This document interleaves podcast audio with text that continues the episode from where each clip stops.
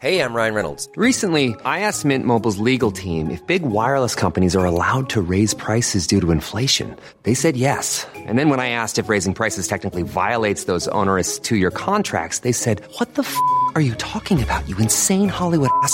F- So to recap, we're cutting the price of Mint Unlimited from $30 a month to just $15 a month. Give it a try at mintmobile.com slash switch. $45 upfront for three months plus taxes and fees. Promo rate for new customers for limited time. Unlimited more than 40 gigabytes per month. Slows. Full terms at mintmobile.com. Hiring for your small business? If you're not looking for professionals on LinkedIn, you're looking in the wrong place. That's like looking for your car keys in a fish tank. LinkedIn helps you hire professionals you can't find anywhere else, even those who aren't actively searching for a new job but might be open to the perfect role. In a given month, over 70% of LinkedIn users don't even visit other leading job sites. So start looking in the right place. With LinkedIn, you can hire professionals like a professional. Post your free job on linkedin.com slash people today.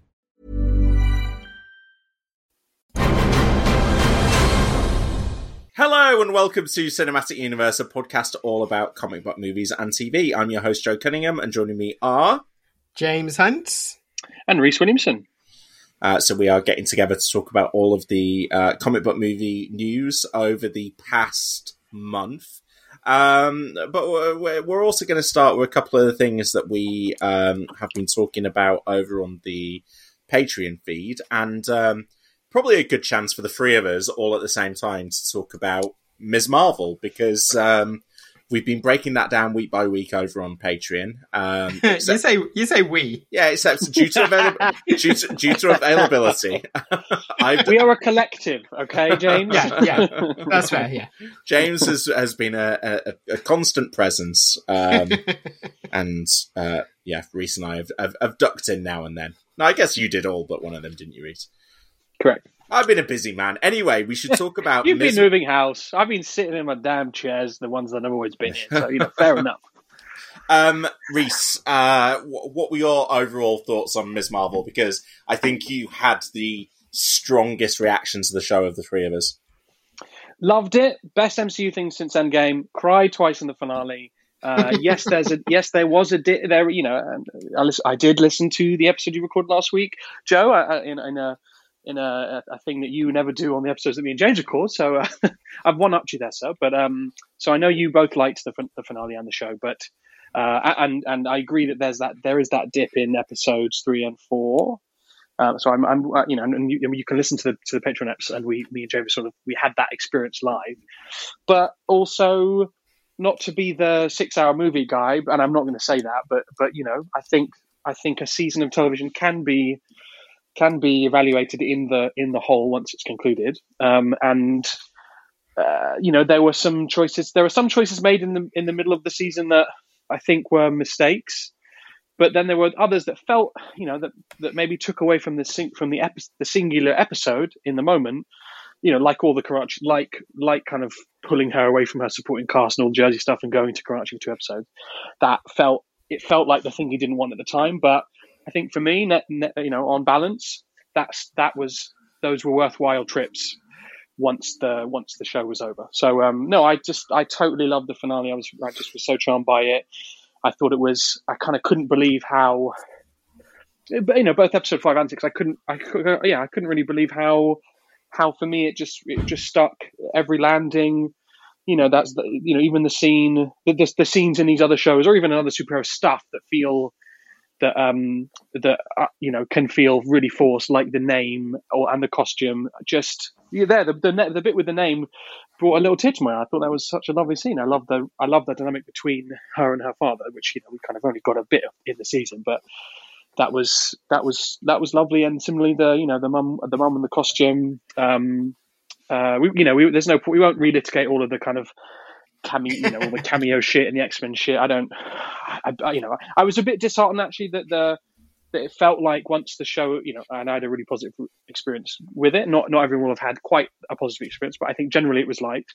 And yet it felt like all people wanted, the only coverage of the show once the finale aired was just, oh, mutants and X Men. Ah, oh, oh, this one, you know, what does it mean for this? Like, oh, guys, can we just take a breath for a second and just, you know, and just enjoy enjoy this show? I I, I listened to I'm, I'm almost done. I've just got to take one long, big long breath and just kept talking.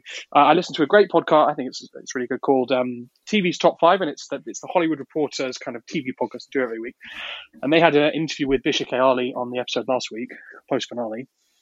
And it was a long chat. It was they chatted for about forty minutes, and they got into lots of other stuff. But it did feel like the first quarter of an hour was just asking her about X Men stuff and mutant stuff, and I don't know. It just seems like one of the least interesting aspects of not just the finale, but the entire show.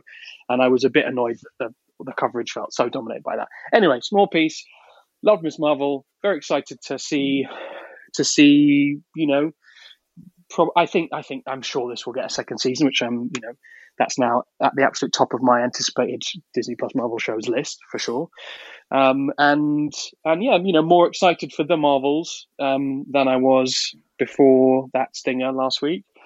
And I think I had a different I had a different sort of thought about the Marvels than you guys did. Like for me, that final the final scene happens, and then and my thought was, oh, it'll be it's going to be a body swap comedy. That's going to be the kind of genre that they are going to be playing with, in the same way that you know, Doctor Strange more in the multiverse man is more of a horror, um, Shang Chi more of a martial arts film. You know, they've they. I feel like oh, I feel like that's the genre that the Marvels will be, and that's just based on that that tiny moment at the end. And that, that might be wrong, and I was wrong. James will attest I was wrong like so many times in my predictions during the Ms. Marvel uh, recap show, like so many, so many, so many times. But uh, but yeah, so that's yeah, love Ms. Marvel, best thing since Endgame. Um, and I, I even thought about doing a rewatch, you know, starting it again last week. So I, I really enjoyed that much. So, uh, James, what did you think of the X Men stuff? no. we went into that in, Yes. on the Patreon. Um, Yeah. My my thoughts on Miss Marvel. Yeah, it's pretty good. Yes, it's good. Yeah, I um, uh, Reese, I don't know if you've seen this, um, but so like, uh, yeah, I I was broadly positive on Ms. Marvel, where I was kind of like episode one and two, I was all in. Uh, I was bored to tears by moments of episode three and four, and then thought that five and six kind of won it back around. Although very strange structural choices, and and you kind of wonder whether like a six one hour episodes was the best structure for Ms. Marvel, whether it would have been whether it would have Mm. benefited from being one of the the the nine episodes slightly sh- or nine slightly shorter episodes or I, I I I don't know or a movie but it just felt like six one hour episodes wasn't the right shape for this story even if they did a decent job of making it feel more episodic than some of the other stuff um but uh, uh, one thing that, that really struck me this week, um, and I don't, Reese, I don't know whether you've seen this. Um, Ethan Hawke has been promoting his new film and has been talking about um, Marvel and taking part in Moon Knight, despite having criticised the MCU previously. And I, I, you know, I don't need to get into his full comments, but I did think that they were, you know, really measured and Mm. ex- exactly as thoughtful as you would you you'd come to expect from Ethan Yeah. Hawke. Um, but the, what the interesting thing that I thought he said from working within that machine was that he thought actually what Marvel was was really actor friendly. For, so Mm. for someone like him and for someone like Oscar Isaac, and you know, I think in even in a show like this where you're not working with pre-established stars, you're working with you know um, a new discovery in the lead and kind of you know just like character actors in all of the supporting roles. That the that the show is that, that that what Marvel are putting together is quite actor friendly, but it isn't necessarily director friendly.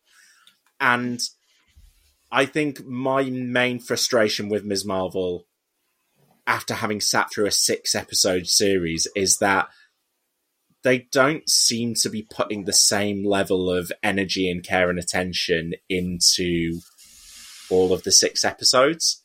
And you know I've I've I've felt this I felt this across like a no like I think they they obviously put a lot of effort into the into the premieres which they're trying to hook viewers in with. Um but you know there, there has been that you know a number of again six episode series. So we're not talking about a huge volume of TV here where it has felt like there has been this precipitous drop in quality at, at various stages of the show. And that to me feels like uh, if if I if I can put my finger on one thing, it's that it feels like the directors are allowed to bring some flair and attention to uh, some, some flair and style to their premieres, and maybe maybe I think Hawkeye is probably the exception where you got those episodes in the middle when they went a bit more action heavy, and then a lot of the rest of it feels kind of churned out, or there will be patches in the season that feel a bit more churned out. Um, and and a bit more like by the numbers TV direction. And with TV shows that have this kind of budget and are only producing six hours of content rather than significantly more, that feels disappointing. But that's not a specific criticism of Ms. Marvel. That is a that is something that I thought was telling that that even Hawke was talking about that that he felt they were more actor friendly than director friendly and it prompted me to have a sit and think, yeah, I, I, that that feels that's something that feels like it's true, certainly on the TV side at the moment.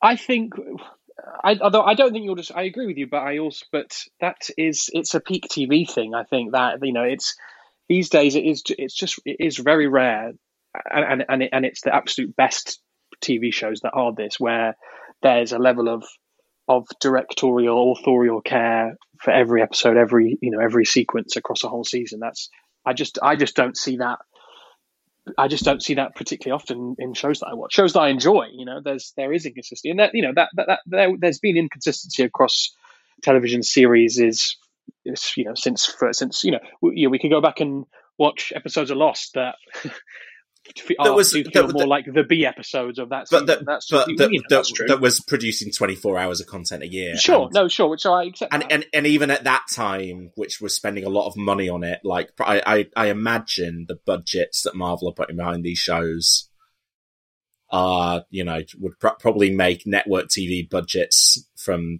a couple of decades ago the showrunner's eyes water.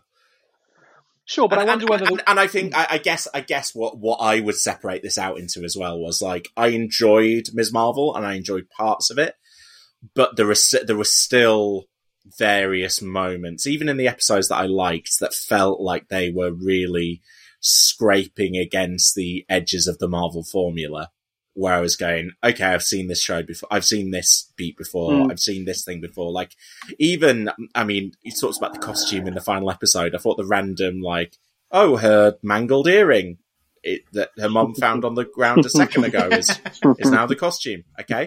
Yeah. Um, by the way, did you did you know your name means Marvel? Okay, okay. I mean, the scene with the dad is nice, but and, and and I thought that there were various bits of shorthand in the plotting as well, and I think that's what separates, you know, even the better ones of the Marvel shows, because I would put one division into this as well, which, for as much as I liked, you know, lots, you know, great stretches of that show, there was lots of sword stuff in the middle that wasn't very good, um, and and and a finale which COVID compromised on not did feel like it became some CG mush in between a couple of strong plot character moments. Um, and you know, I don't, I don't think you are seeing episodes that are phoned in when you're talking about shows like Better Call Saul or Succession or the or the more acclaimed.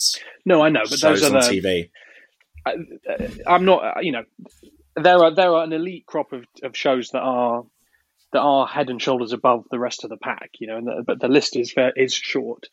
Um, and so, but and I don't think that I wonder if Feige, you know, it, it's it's is he okay for this stuff to be a bit more middle of the road? Well, that's um, that's the question, yeah. and our yeah. and our audience is okay with it being a bit more middle of the road, given the mm. volume of stuff, and given that they're being asked to watch this stuff uh, for it to be feeding directly into movies, and, and obviously we've talked mm. about, you know, it, I I don't think you will have had to see Ms. Marvel before you see the Marvels, but I think the mm. Marvel, Marvel, the MCU certainly wants you to have. And I thought one of the uh, from the interview that I, that I referenced uh, uh, previously from that podcast, one of the interesting points that that Bisha may, made was it sounds like maybe She Hulk. Uh, up to and including She-Hulk, which hasn't, which you know comes out next month. All that stuff, you know. So we're talking WandaVision, Cap, Loki, um, uh, Ms. Marvel, She-Hulk. Am I missing one? Hawkeye. Those the five. Hawkeye, right? Those were all. Those were perhaps all sort of written and maybe not, you know, probably not post production, but all all the seasons were broken before WandaVision comes out. So the, I think a question is a question. There's a question of you know I wonder if we'll see course corrections. You know I wonder if we'll. I don't know. I'm not sure what the second what the maybe it'd be Secret Invasion would be the sort of first show written after some of these shows have aired. Perhaps I don't know, but you know I wonder whether we'll whether Feige will kind of go okay. Listen, we, we you know we we we squirted a load of stuff out there, and we had these COVID kind of production issues that, that for our first foray into TV was was tricky. But we can change some of our, you know, we can t- make tweaks to the to this machine to improve things. Uh, we, we, I mean, we'll see. And you know, Loki season two will be interesting. I think right? I think that's quite generous, given that these shows have been in production, you know, for a couple of years. Like we're talking about the easiest thing to change, which is the the story. Like I don't know. I think I think if they had any interest in really raising the bar, they've had plenty of time to do that. I think the the, the other thing that will be interesting to me in the in the upcoming years is whether as much of this stuff does become Disney Plus series. Like, uh, d- are some of these projects Disney Plus series rather than movies because of COVID, or like have they been more likely to be because of COVID? um, or slash Disney mm. Plus launching in the first place and trying to drive up mm. those subscriber numbers.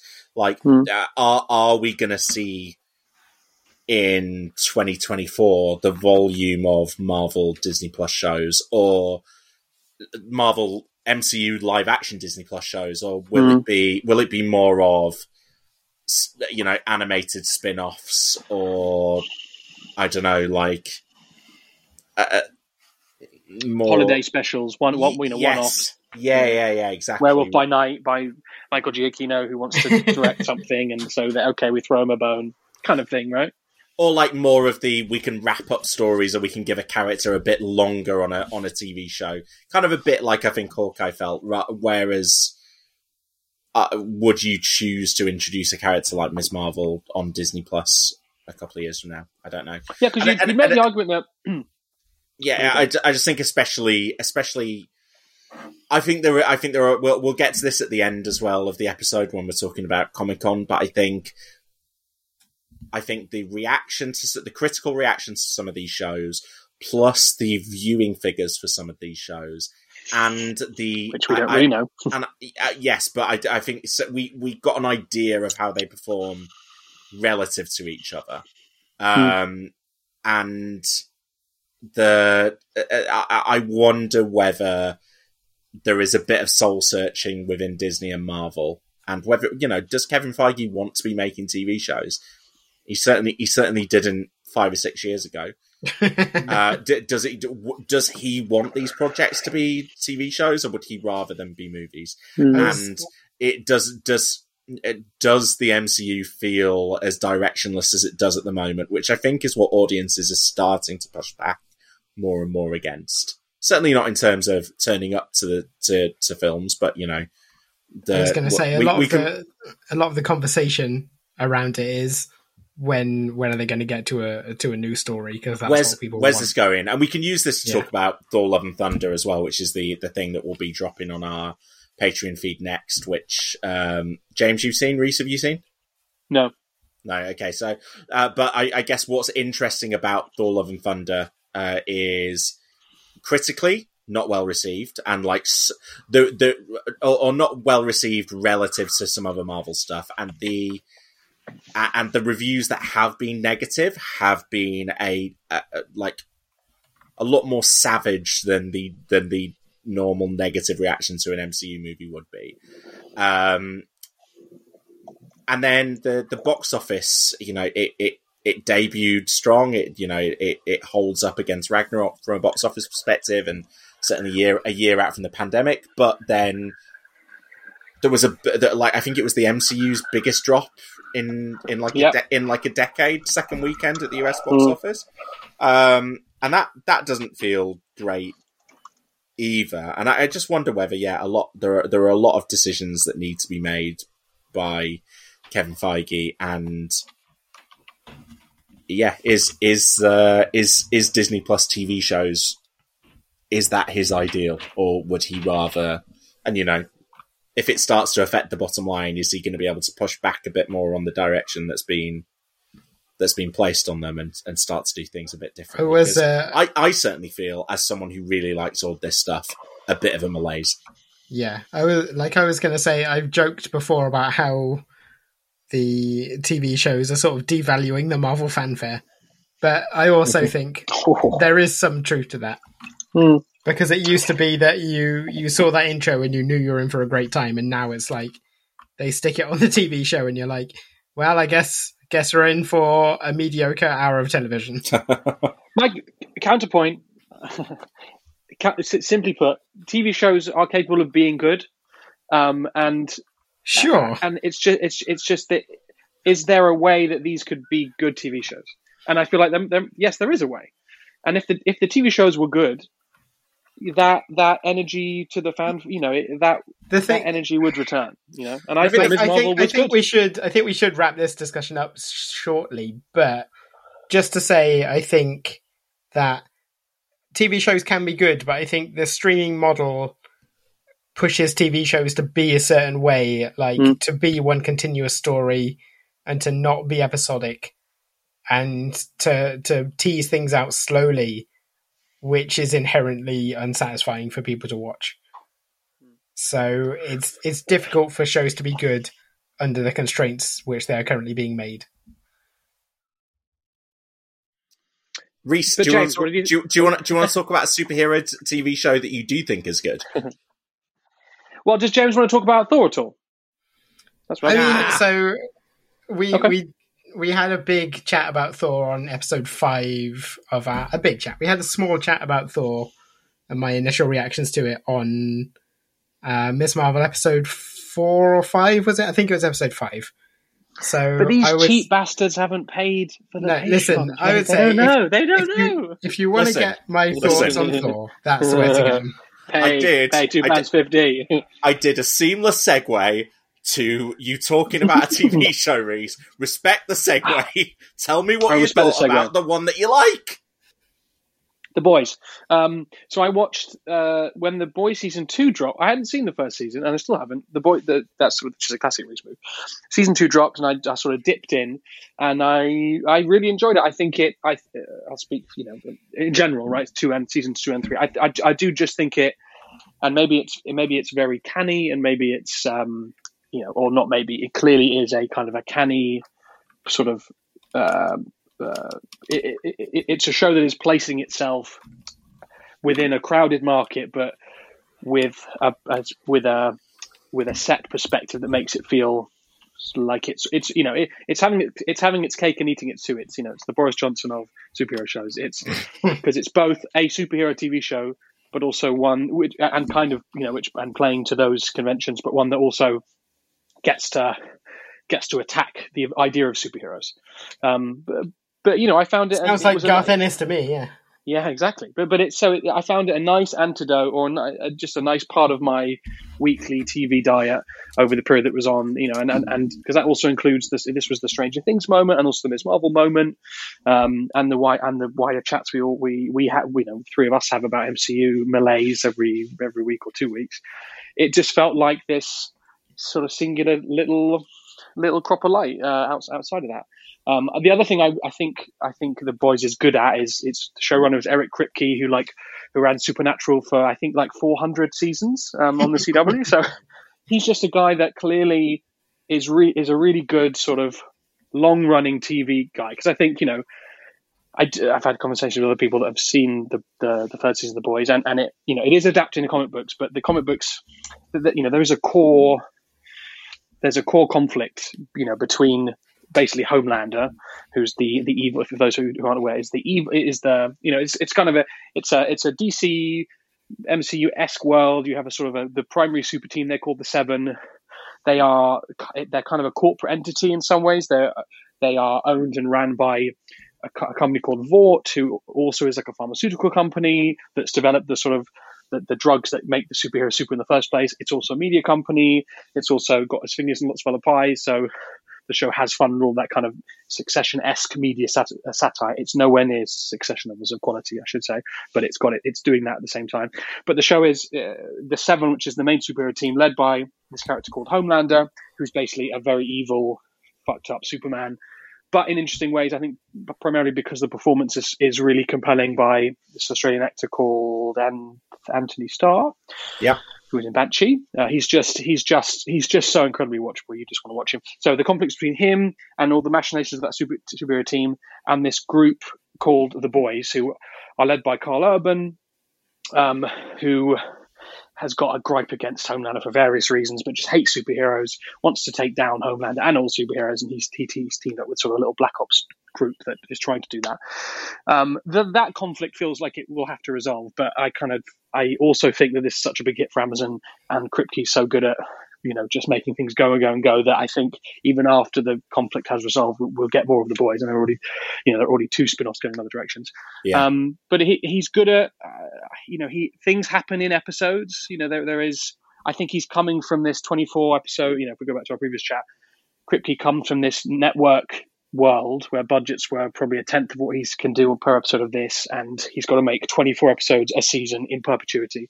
And it, yeah, there's just a there's a there's a there's a propulsiveness to the show, and there's just a sense of action episode to episode, and you know. It, it can be quite episodic. Things can, you know, new plot lines kind of get introduced and resolved within episodes, which is which is which is which is nice these days.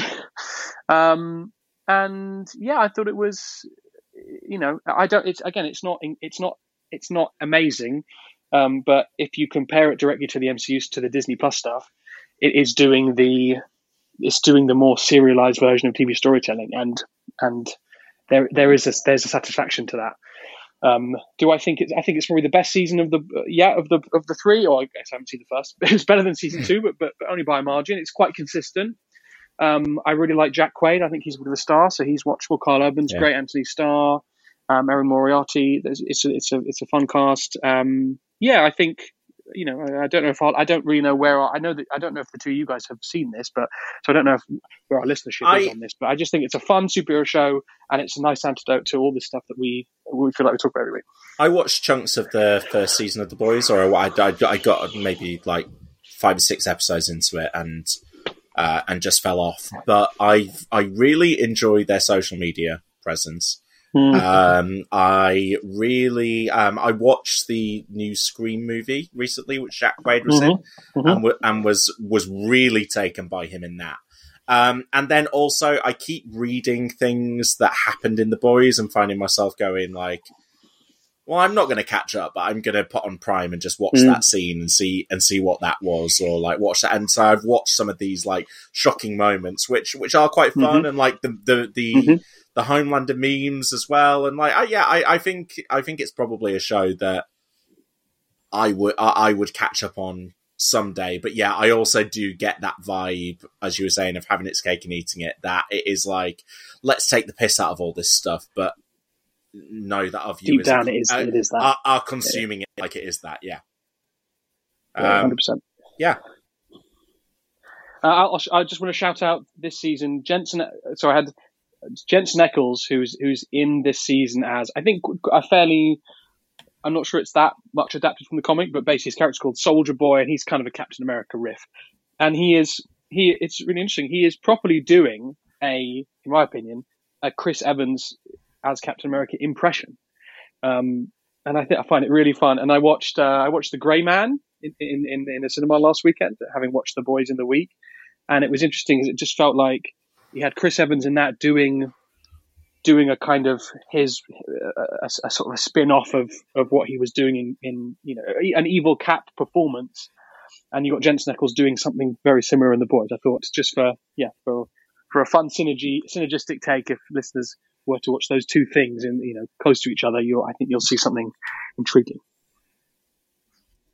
Cool. So uh, that's the that's the the the superhero movies and TV we've been watching. Um, we should move on to the news, and I want to start with one with, with a piece of news that literally dropped in the last couple of days, and is to my mind one of the one of the wildest stories we've ever talked about on this podcast. And you know, during the lifetime of this podcast, we've kind of been able to follow the entire saga of the Zack Snyder Justice League, right? Um, we, I, I, think Man of Steel had come out before we started, uh, but we quickly covered that and then covered Batman v Superman when it came out in cinemas, and then all of the all of the kind of like crazy stuff that was happening in the background with Justice League, the the initial PR push of oh it's going to be different, and then Zack Snyder being removed and Joss Whedon, and then a bad movie, and then all of the you know these leaks coming out, and and the and the the Snyder Bros kind of like rising online and having this, which you know at various times felt like a very toxic fandom existing on social media, pushing for the release of the Snyder Cut, and they eventually got their way. Um, the movie was certainly what I say movie, the six hours or whatever that eventually came out the Snyder Cut content. yes, was was a lot more warmly received and was you know is better than the original uh, the the theatrically released Snyder Cut uh, Justice League. Um, and Zack Snyder at the time had to come out and kind of be like, look, my, the, uh, people talk about the the fans and the and the you know negativity, but they've done a lot of positive stuff, yada yada yada. And this week, an article drops from Rolling Stone, um, making uh, two, I would say, like interconnected accusations about the Snyder Cut and the and the online fandom that campaigned for its release.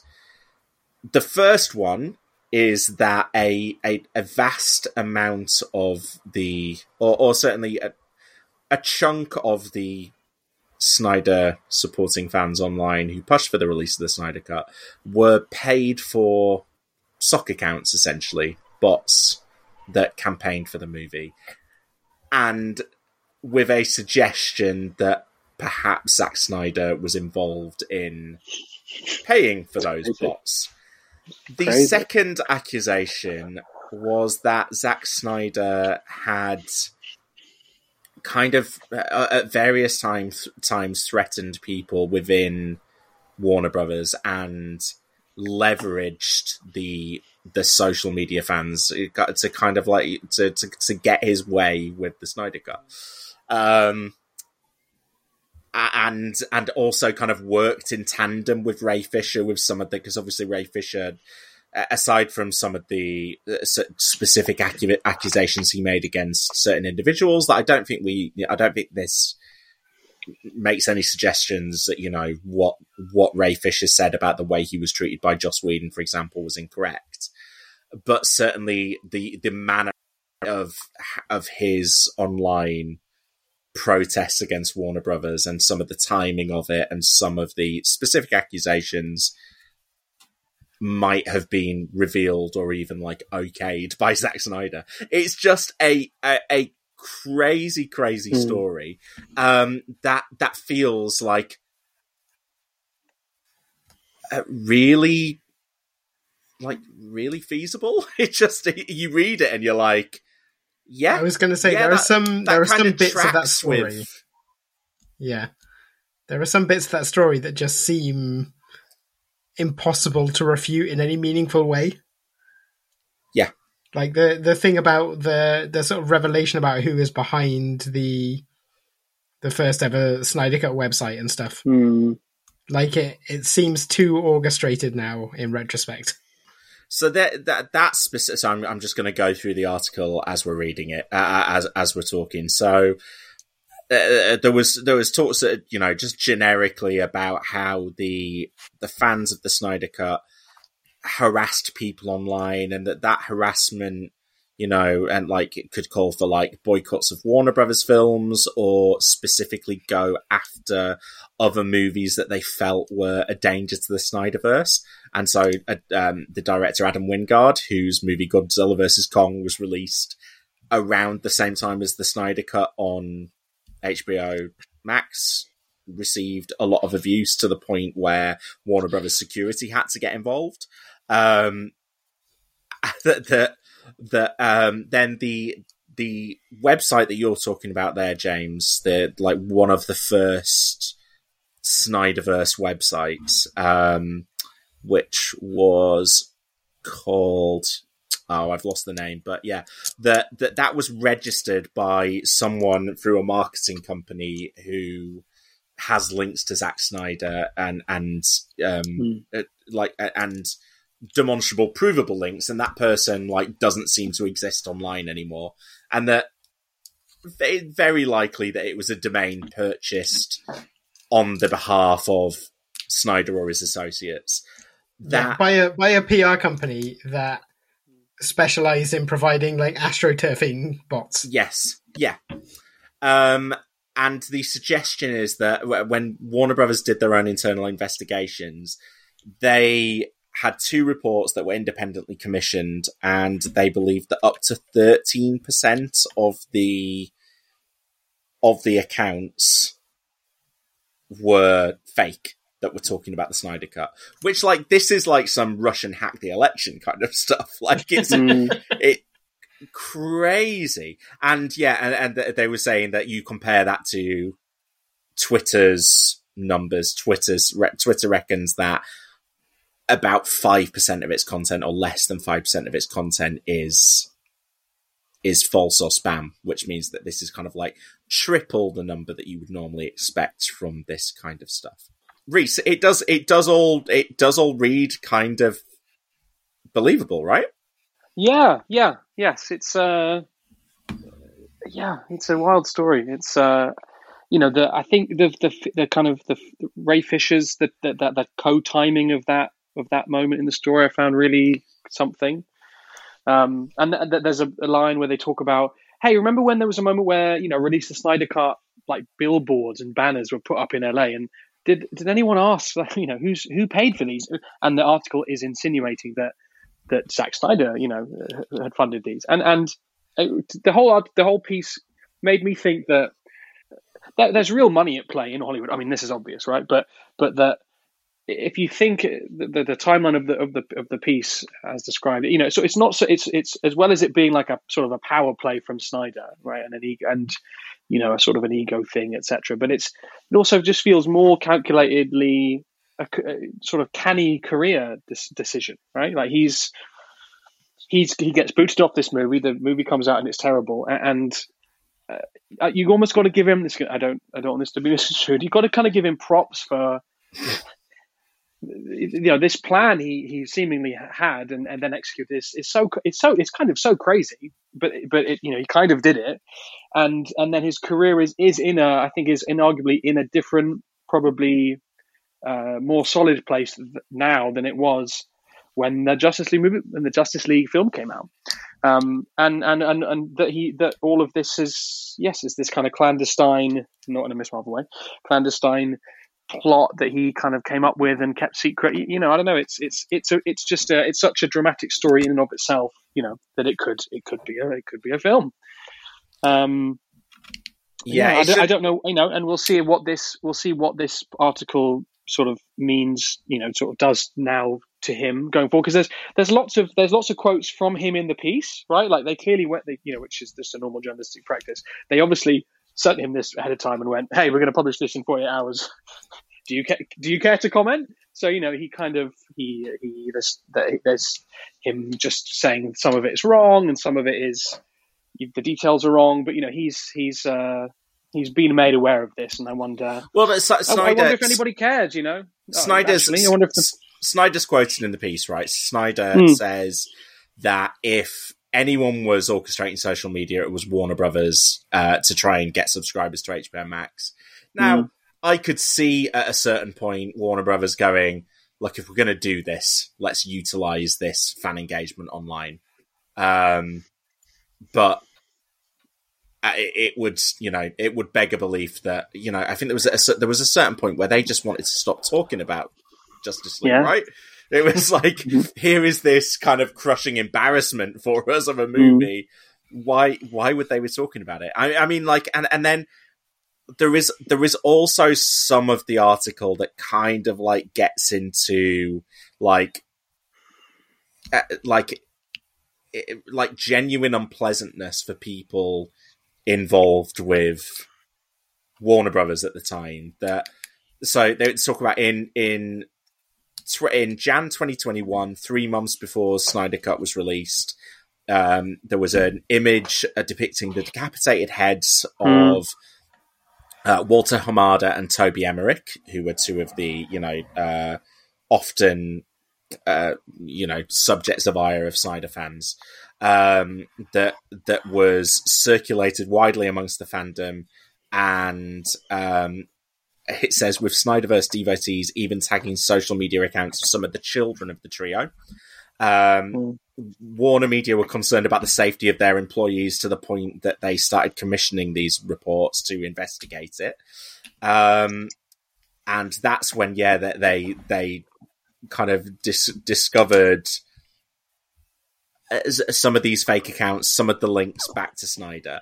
Um, but then there were also like um, th- there was reports of you know this wasn't just something that Snyder was, you know, as the article insinuates, actioning to try and get the Snyder Cut made. It was after he was working on the Snyder Cut that he was. Well, there's all that stuff, right? He, that he, he stole con- the drives and he, he shot stuff in his backyard. Like, he saw, yeah, all shot, that shot some crazy. shot some non-union stuff in his garden, and then Yeah. and basically he really wanted Geoff Johns and I think Toby Emmerich taken off. Jon, no, Jon Berg. Jon Berg. Jo- sorry, yeah, Yeah, Geoff yeah. Johns and Jon Berg taken off as producers from the Snyder Cut, saying like this isn't their movie.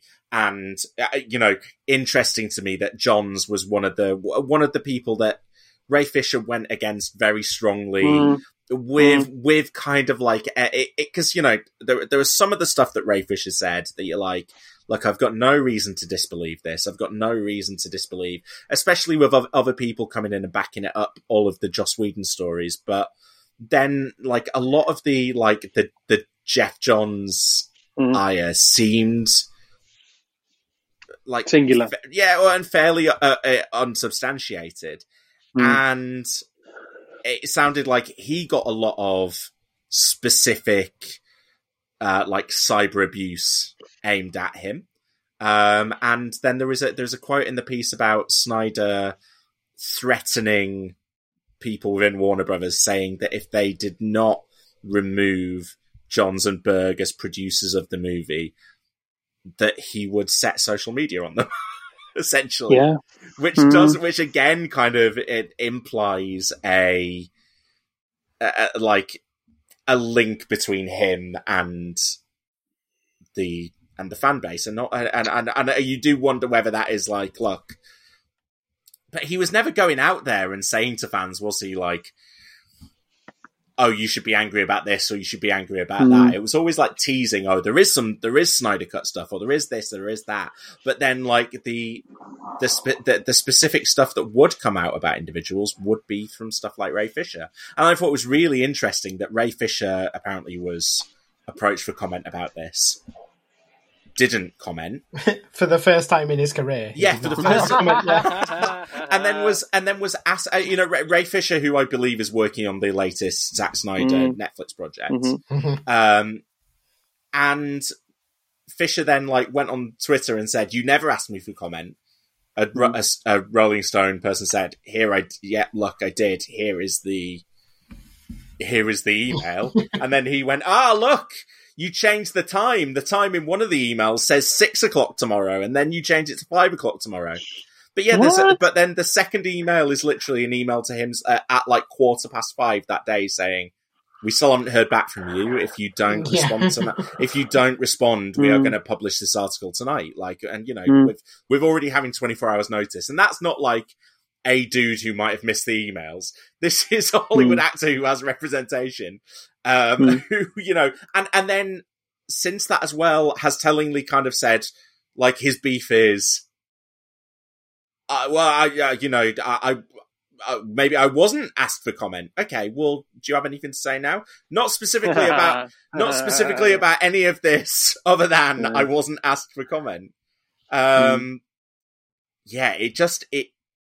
It, it is great. I, I would encourage anyone to get, you know, it's difficult to kind of like try and translate the whole story Yeah. here. And It's a beefy. It's a beefy piece, right? It's it'll take you ten minutes to read ish.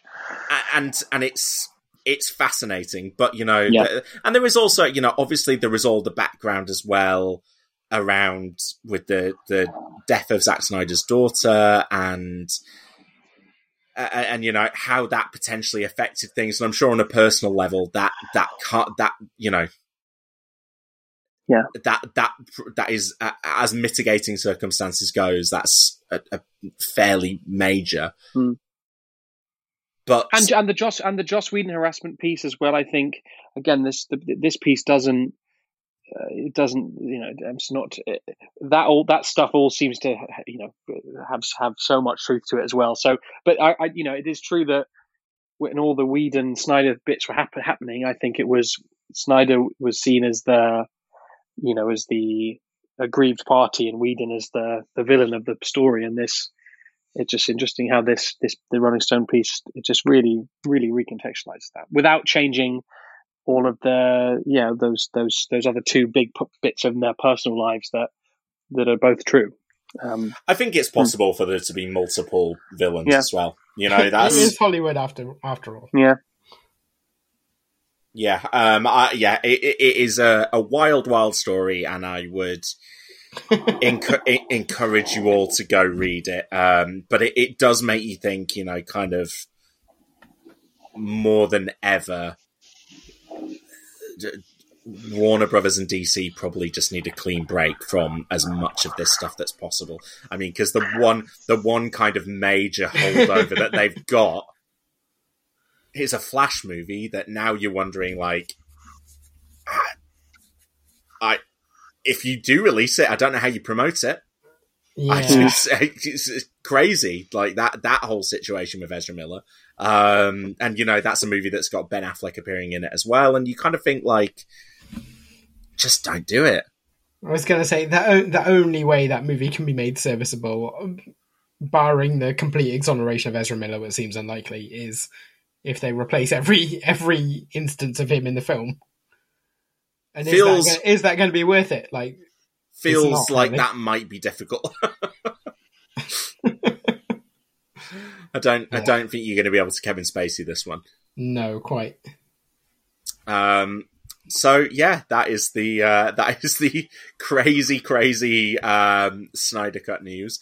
Um, let's move on now to some uh, some uh, uh, some some things that are actually happening. Um, there was the first trailer for the Amazon Prime series Paper Girls, um, and I read Paper Girls. I don't know. Are you, are either you too, too familiar with it at, at all? Uh, what I learned from this trailer is I didn't even know the first thing about the premise. I I read well. I, I I read the first tr- trade paperback, and yes, sort of similarly, watching this trailer, I thought, have I read have I read the first trade paperback? Because none of this none of this is uh, recalling anything in my memory. Um, so yes, but it was a while, it was years ago that I read the first TPB. T oh, remember that James? Remember that? Remember that acronym I TPB? remember that, yeah. Those were the days. Those were the fucking days. it's um it's an interesting one I, like I, so i i read i read it weekly actually and i must i must have read the first like maybe 15 or 20 issues and it's it's it's one of those you know i could i can absolutely see how you wouldn't know the premise you know or, or like feel like even watching this trailer like Mm.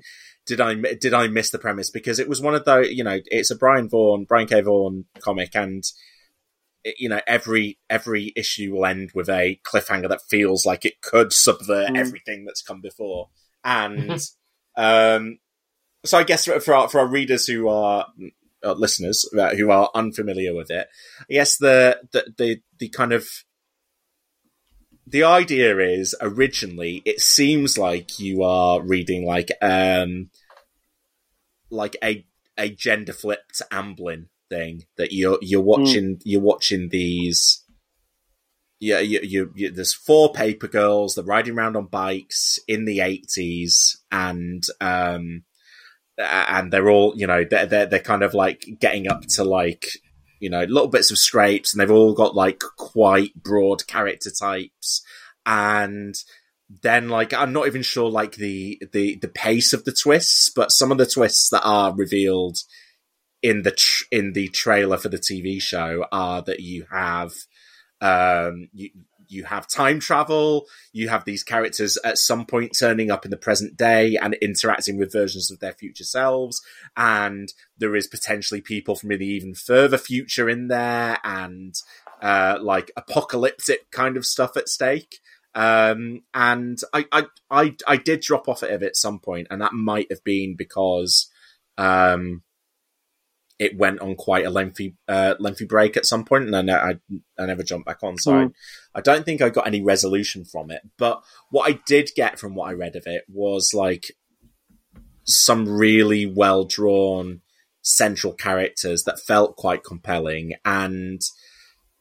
I don't think it had quite the success rate of Saga in terms of its like issue to issue amazing cliffhangers that make you go, "Oh my god, I need to see what, where this is leading."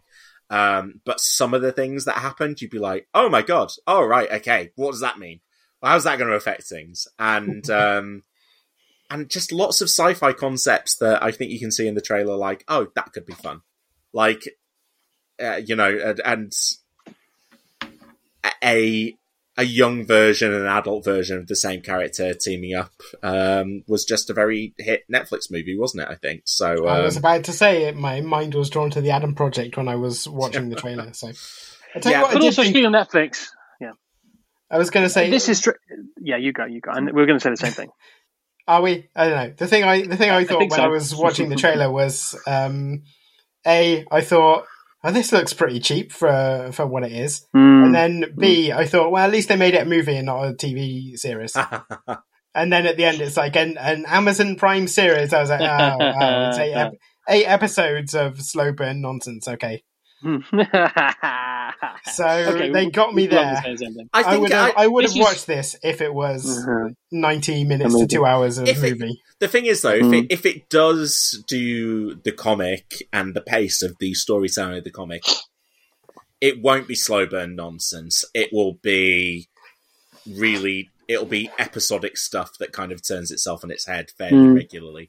And, Yeah. I, and and what I did like from the trailer was those distinct young characters did seem to come across the way that they had in the comics, and I was like, oh right, okay, so like I I, I could I, I I- think I will give this show a go, and um, I can imagine it's something that I might sit down with my wife and watch as well because the it's the kind of thing that she might enjoy.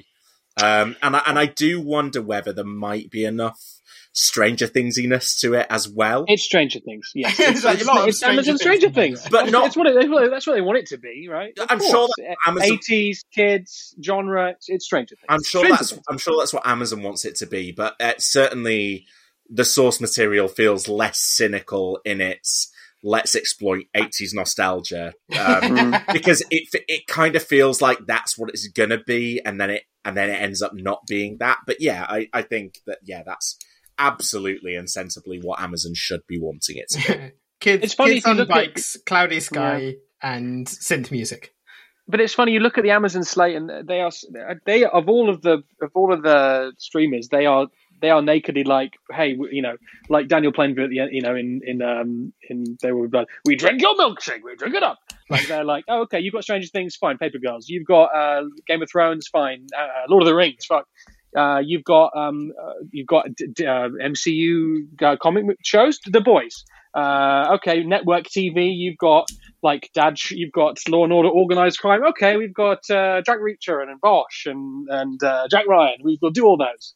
Uh, it's it's it's it, you know, again they're being Well- they're sort of being calculated in what they do, but you know you got to you kind of got to respect it. I do think I do think there's a bit of a The terminal list. Have you guys read this? Have you guys are you guys on the list? Are you guys on the terminal list? I do think there is a bit, uh, there is a there is a noticeable change in strategy from what Prime Video are doing though, and I and I actually think that probably one of one of the greatest illustrations of of that is is the the kind of the transition from the tick to the boys. Um, So like the, Yeah. bo- the boys really did feel at the time, and I remember talk- talking to Seb about this. It really did feel like it was like, and we are cancelling this and replacing it with this. That feels like it is. It is more likely to the be polar opposite. Yeah. a runaway, or, or doing the same kind of thing, but from a different from a different direction. Mm, yeah. and uh, like I, I think you've seen since then. I mean, like going after Lord of the Rings, which you know is like uh, it is Jeff Bezos' baby. Apparently, it's literally you know they spent like a billion dollars on the rights, and it's Spent a billion dollars it's on it. it, it's it's uh, insane, and that that show I'm sure will be like. It will be willed. The most watched it, thing it, on will be willed in success, and yeah, I mean, yes, like yeah, agreed. it certainly feels like from the trailers like that certainly from a production standpoint and a kind of like uh, having some fidelity with the jackson movies like that they're that they they're setting themselves up for a degree of success anyway even if it, you know we'll, we'll see how the actual final execution is.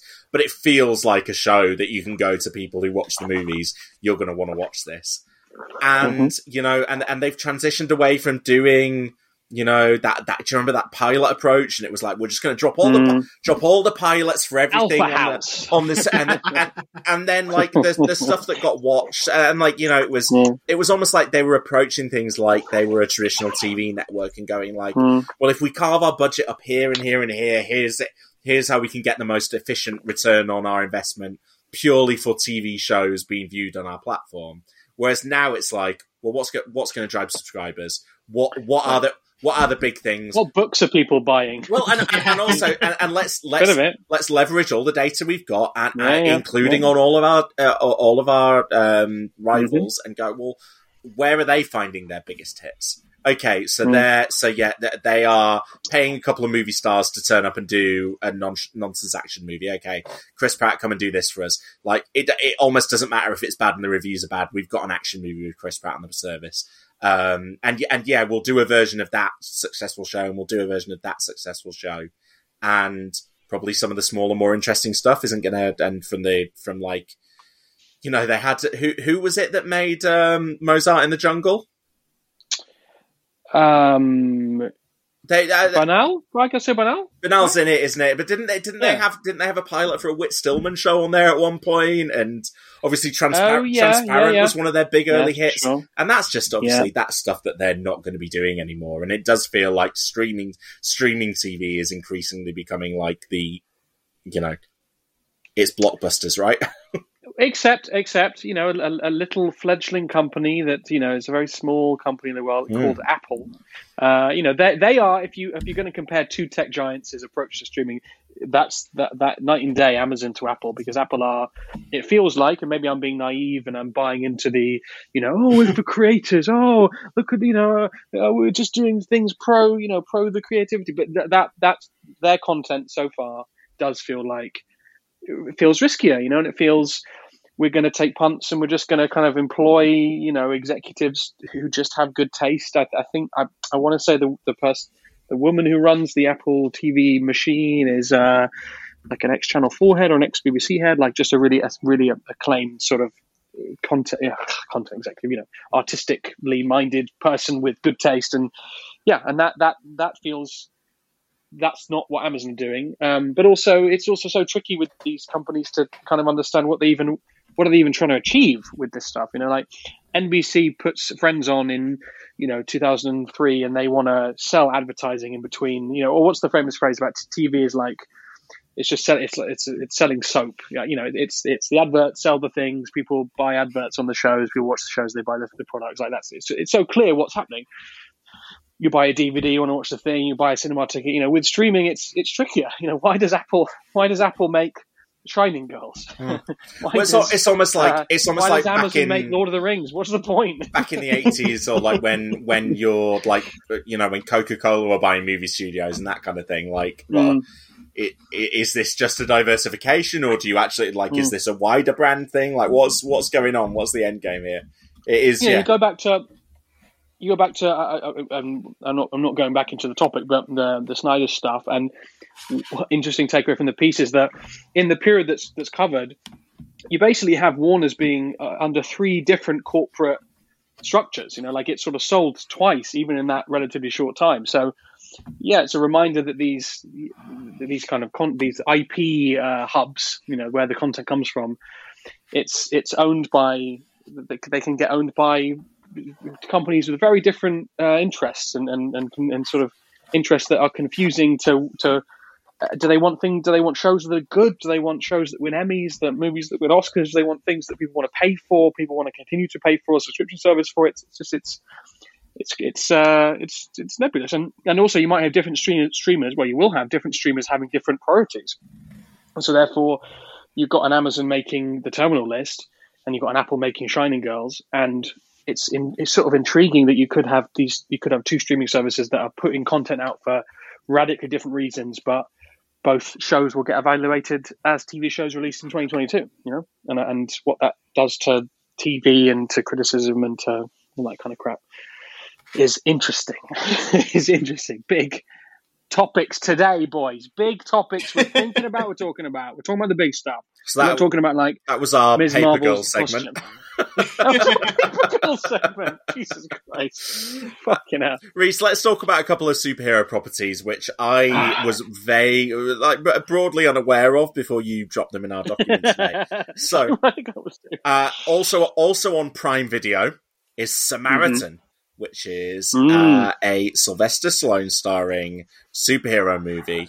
Um, uh, which the premise is apparently a young boy comes to realization that a famed superhero who was thought to have gone missing after an epic battle 20 years ago may in fact still be around. And it's Stallone and Martin Starr's in it, um, Pilou Asbæk, um, uh, uh, Moises Arias for Biagio from the Kings of Summer, as we all know him from. Uh, he's going to be iconic, iconic role. is going to be in it. Um, and yeah, well, I, I guess this is one of those things that you're like in the in the churn of content now. It's a it's a superhero thing that's getting made. I guess a- that that probably wouldn't have existed before, or It- would or would have been or would have been some or would have just been like a grizzled former cop or former like marine or something, and now it's yeah he was a superhero. I mean, is is this like off-brand week on Cinematic Universe? Because it feels like we're we're talking about a lot of niche stuff. We'll talk about the other stuff as well. Well, can I rate? Let me let me just let me put a counterpoint to you, James. I know, I mean, uh, in, Go. in that I feel like in the last month or so, so much chat about Stranger Things and about the boys. I contest that Stranger Things is essentially a superhero story, in my view. Um, and I just wonder whether you know it's interesting that uh, MCU dominance for so long, and then DC is the second thing. It's felt like there's no space for anything else. But I think uh, I think the boys and Stranger Things, it it, so it just shows that there maybe there is, and also, and then you you know maybe the big sixty eight percent drop off of Thor. Perhaps things are shifting, and I wonder whether you know it's a bit like what Bloodshot, Vin Diesel's Bloodshot. You know that that came at the wrong time, but they've got there's got to be conversations happening in Hollywood rooms, and maybe it's between Stallone and Moises Arias of like maybe there's maybe we can there's a gap there is a gap that's just starting to slightly open up that we could people still want this shit but they're a bit bored with the old shit maybe Uh, someone so- else right and so that's I have a I have a very different perspective, which is that people have been trying for decades to get superhero properties off the ground, and basically, if it's not Marvel or DC, it's got a very limited shelf life, and people will Do you know what? Do be know uninterested in the medium to long I, term. I I wonder whether it's part. It is partly that that yeah, like in the vast majority of cases, people what people aren't interested and it doesn't have a very long shelf life. But when you do get a hit, then it can be really lucrative. And you know, you had like I'm thinking back to you know 30 years ago with Teenage Mutant Ninja Turtles, right? That- Sure, yeah, yeah, yeah. oh, and and and then like uh, something we talked about in this episode, The Boys, which Prime have gone, oh fuck yeah, this did work, and you know that's what Netflix have been going for with all the Millarworld stuff. Like they've gone, this this They've this been going for it, but this does work. Let's spin it off into an animated show, and then let's spin it off into another live action show, and suddenly we've got ourselves a, a, a shared universe across multiple shows, Mhm. and um, and you know uh, that's Stranger Things, and- all the and- spin-offs there, like same and with, thing. and with IP that they own. Because, like, you know, I think Stranger Things is probably still like that's Netflix's biggest biggest success because it's theirs. They I own think it. Squid Game. I think I think Squid Game is bigger, but yeah. no, no, no. uh, But uh, I mean, but you know, but multiple seasons. but they didn't commission Squid Game, did they? I don't. I, I'm not sure. It's, Squ- I, Pro- I- probably not. I thought Squid Game. I thought Squid Game was a was an acquisition from. yeah, I, from th- South I Korea. think. Yeah, I think that as well. And I, I, I don't Hmm. think they own the whole thing. Um, I'm sure they'll be co-producing the next few series, but Oh yeah, and the reality show. No, Yeah. Don't forget, James. Don't you forget. Anyway, Of. James, James, let me let me talk. Let me let me try and sell you on one of the the uh, associated um, properties here. So, coming to Paramount Plus, we've got Secret Head, Secret Headquarters, starring uh, you know one of the stars of Loki, Owen Wilson. Um, and uh, tell me if this premise sounds familiar. Uh, Charlie Kincaid and his friends start to believe his father is a superhero after finding a, after finding a secret headquarters under his home. This Okay. is directed by Henry Joost and Ariel Schulman, who were the uh, The cat- Catfish cat- the guys? catfish guys, who then went off and did some paranormal activities, and then made Project Power for Netflix. Uh, we yeah. all remember Project Power. Another another superhero thing. Um, and this movie, yeah, it's got Jesse Williams, MCU star Michael Pena. That's the funny thing, and and apparently NFL star DK Metcalf is in it. So, so that's that is wild. Um, yeah, it looks it, uh, the, the the poster for it, it. It looks a bit like Sky High to me. Uh, which I was literally about to say I'm no more interested in watching this than I would be in a Sky High sequel. oh well, come on, a Sky High sequel. Sure, Did you say, sure. who's, who's you the star? like. Who's the star of this, Joe? Say again. Owen Wilson. I've got one word to say to this. Wow. Oh God. Ka-chow! Set myself up. oh wow! Oh wow! Mater! Oh wow! It's, yeah, it's Oh, just wow. disappointing that he's not going to be the one discovering the secret headquarters hmm? because he already knows it. He's, he's, he already knows it there, so he can't he can't express surprise. He can't- Oh wow! This was amazing! Wow! All right, should we um wow. should, should we help James out? Should we give him some stuff that he that he knows? Red meat, red meat, further base, further base. James, Go for it. let me tell you about a little character called Wonder Man. No, sorry, let me rephrase. what? Can you tell me about a little character called Wonder Man? Uh, Wonder Man. Um, a sign that a sign that Marvel are getting really digging into the D-listers. I think. this is the sign. Okay, it's not it clear. needed. In fairness, right, Wonder Man has been around since the '60s, so he's had ample time to become an A-lister. So re- re- remind me the whole deal with Wonder Man because there's like there's uh, it- doesn't he have he, he has links to Scarlet Witch and Vision right and and then uh, uh, in some iterations is like a movie star within within the Marvel universe. Yeah, so he's sort of he's got ionic powers, which, which means he is strong and can fly and can you know He's got generic powers, yeah. generic powers. Yeah. Um, You say that, James. You say ionic with such confidence, James.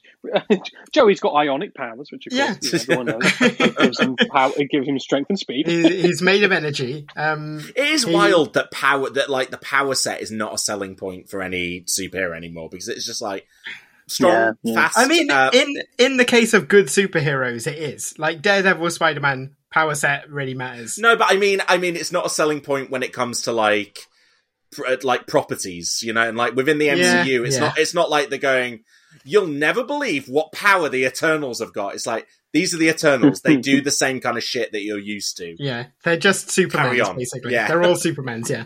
Um, yeah, so Wonder Man was introduced as an Avengers villain, died a couple of times, came back a couple of times. Um, his thought patterns were used as the basis for the vision, um, which is why there's a sort of Wonder connection there.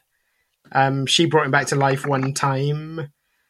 Um, Could they could they tie him into White Vision, or is that a completely different thing? they absolutely could tie him into that somehow. I mean, part of the part of the conceit is that the reason Vision is in love with Wanda is because his thought patterns are based on his, and he is in love with Wanda. So, like, there's this sort of question of is you know, is even Vision's emotional state? Is the lover's life even his own his own choosing? Like that sort of thing. But essentially when they're on good terms, which is most of the time, they they are considered, you know, brothers, siblings, basically. Um, here's here's what I'm going to say. This that that that is not what the MCU is going to be doing. The no, MC I d- I don't see how they can. the MCU is going to be doing the movie star thing. I think. Yeah, Which Yeah. which they they almost included as a like a cameo in Guardians of the Galaxy Volume Two. Nathan yeah. It was Fill- just a poster with Nathan Fillion, right? well, I think I think there was a poster, and then I think Nathan Fillion maybe even filmed some stuff. Okay. Um, like that that was going to be his cameo in in that movie. Um, and uh, and yeah, obviously it it didn't make the final cut. Interestingly, this is being developed by Destin Daniel Cretton, who signed an overall deal with Marvel after the success of Shang Chi. Um, and also Andrew Guest, who is a comedy TV writer, which again is what leads me to think this is probably going to be more in in that like let's do like a uh, a movie star in the MCU vibe rather than the the more cerebral On, on, cerebral stuff. entourage, but uh, MCU entourage. Let's do it. Let's do it. I mean, actually, uh, Get all the guys. Turtle, E, uh, Johnny, drama, all the guys. Let's get them all. that, do you know? But they're like That's all right. going more down like that. I'd like. I I I think at this point, given the MCU is is so like deep in its own bullshit, you know, like we're now. Where now, you know, characters in the show are going to Avengers Mm. Con and like and, and, and Seeing routine musicals of their own life. Yes, and routinely we are Mm. reminded that every every you know person in the MCU knows the specific Mm. events that happened in like the fight against Thanos and all that kind of stuff. Um, yeah. YouTubers, right, Yeah. making whole channels dedicated to this. So having having a having a superhero in the MCU makes sense, and then. Uh, uh, Andrew Guest, I think what's really interesting here is I think something that's gone kind of like understated is like Kevin Feige fucking loves Dan Harmon. Like uh, the, the amount of people that have been hired that have Mm. either either Community or Rick and Morty on their Mhm. on their CV is insane. And like it looks to me like um I didn't know Andrew Guest by name. It looks to me like he was a writer on the early seasons of Community, but like some of the and, and I know network TV writing doesn't necessarily come down to who wrote the individual episodes, but some of the ones that his names are on the credits for are like one of the paintball episodes and the Dungeons and Dragons episode, and like you know uh, some of that good like high concept stuff that that Community did really well. But like yeah, I think if you if, you think- if you go through these Disney Plus shows and how many of those people have at some point worked under Dan Harmon, it is yeah. It's, and most of those shows have someone creatively that worked that worked with Dan Harmon, and then obviously Harmon sinned uh, well came in and did that like uncredited rewrite on Doctor Strange, and I wouldn't Mm. be surprised if he's done that kind of punch up work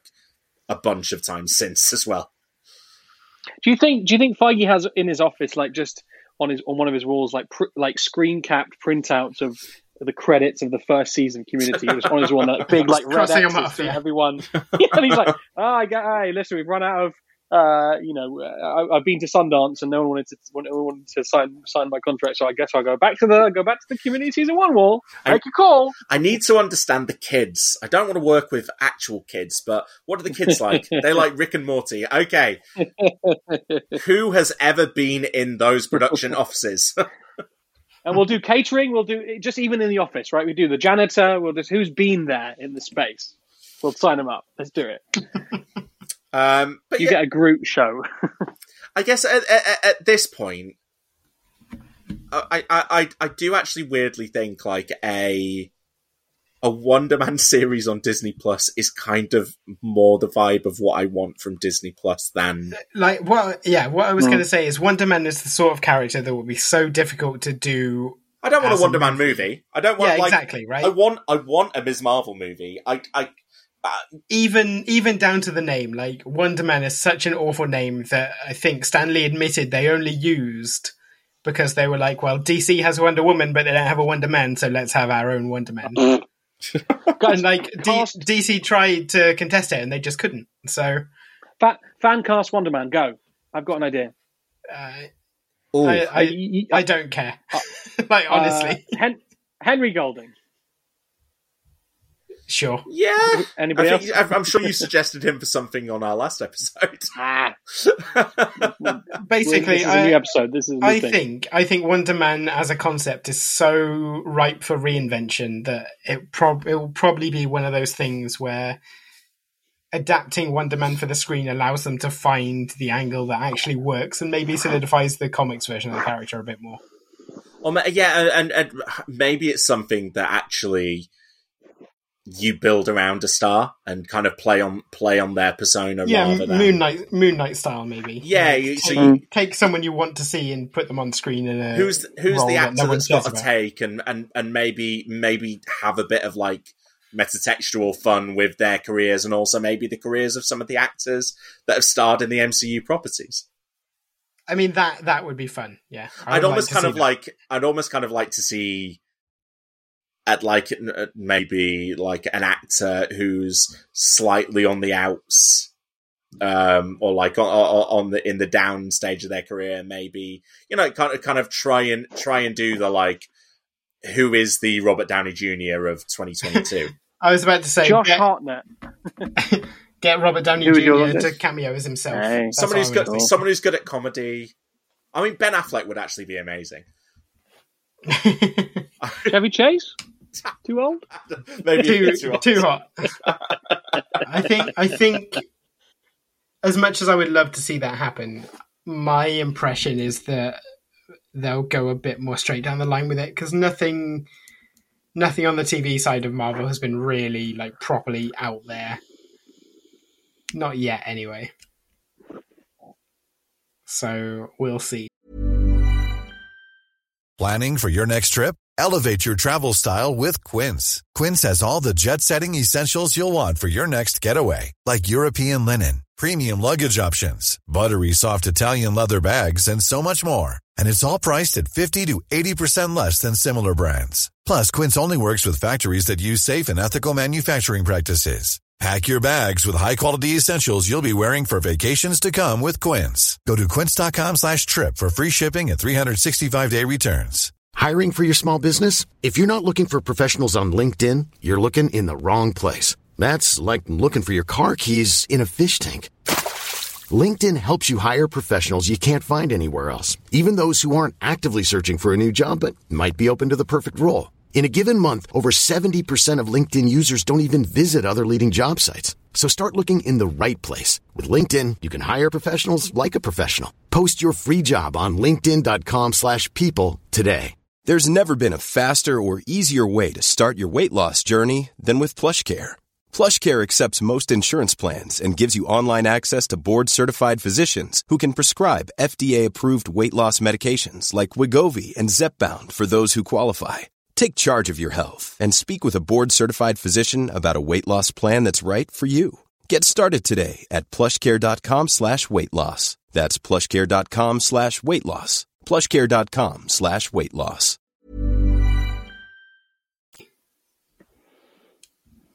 Okay, so that was Wonder Man. Um, Reese, you put on the uh, on the um, on the script the Emmy nominations. Marvel picked up some Emmy nominations. Um, It's ridiculous. I haven't read what they are, so I'm assuming did spoiler alert. I don't know. Brie Larson get nominated for her role in Ms. Marvel. Is there anything as yeah, she actually got she got two. she got two? Yeah, yeah. Um, my that, yeah. my main takeaway, right? For the, the right, I, I I don't. The Emmys need fixing because it, it makes no sense that like just uh, there are so many of these enormous zeitgeisty shows that everyone that everyone cares about far more than they care about the kind of movies that get nominated for Oscars. And these zeitgeisty shows are picking up nominations at the Emmys, but no one cares. And the reason no one cares is because a the the same thing that, that they nominate the same shows over and over again every year. Their categories are so fucked up that they that they still have together TV, movies, and limited series. Um, and also that limited series can fudge it. That that you know something like Stranger Things can be nominated this year and next year because their two final episodes bridge the you know eligi- eligibility gap. So the final two episodes of Volume Four can be nominated next year. It's and and and just purely like that you can say like. Well, Succession led the way at the Emmys with 96 nominations. Like, like, what the fuck? What we I, like? and, and like, I'm not saying in any way, oh, we should we should lose some of the craft stuff. Just maybe like I don't know, you shouldn't have eight nominated actors in guest roles from from Succession. Like like let's let's figure out a way, uh, like the Emmys to do this better because it feels like if the Emmys were done right, you could really, really make like do like have categories for new show versus continuing show and and and and like fuck off the movies. Don't don't have have a separate category or like do the comedy Emmys and do the drama Emmys and I don't know. It just it feels like uh, my reaction to the Emmys every year is just like, well, what what stupid nominations have they handed out?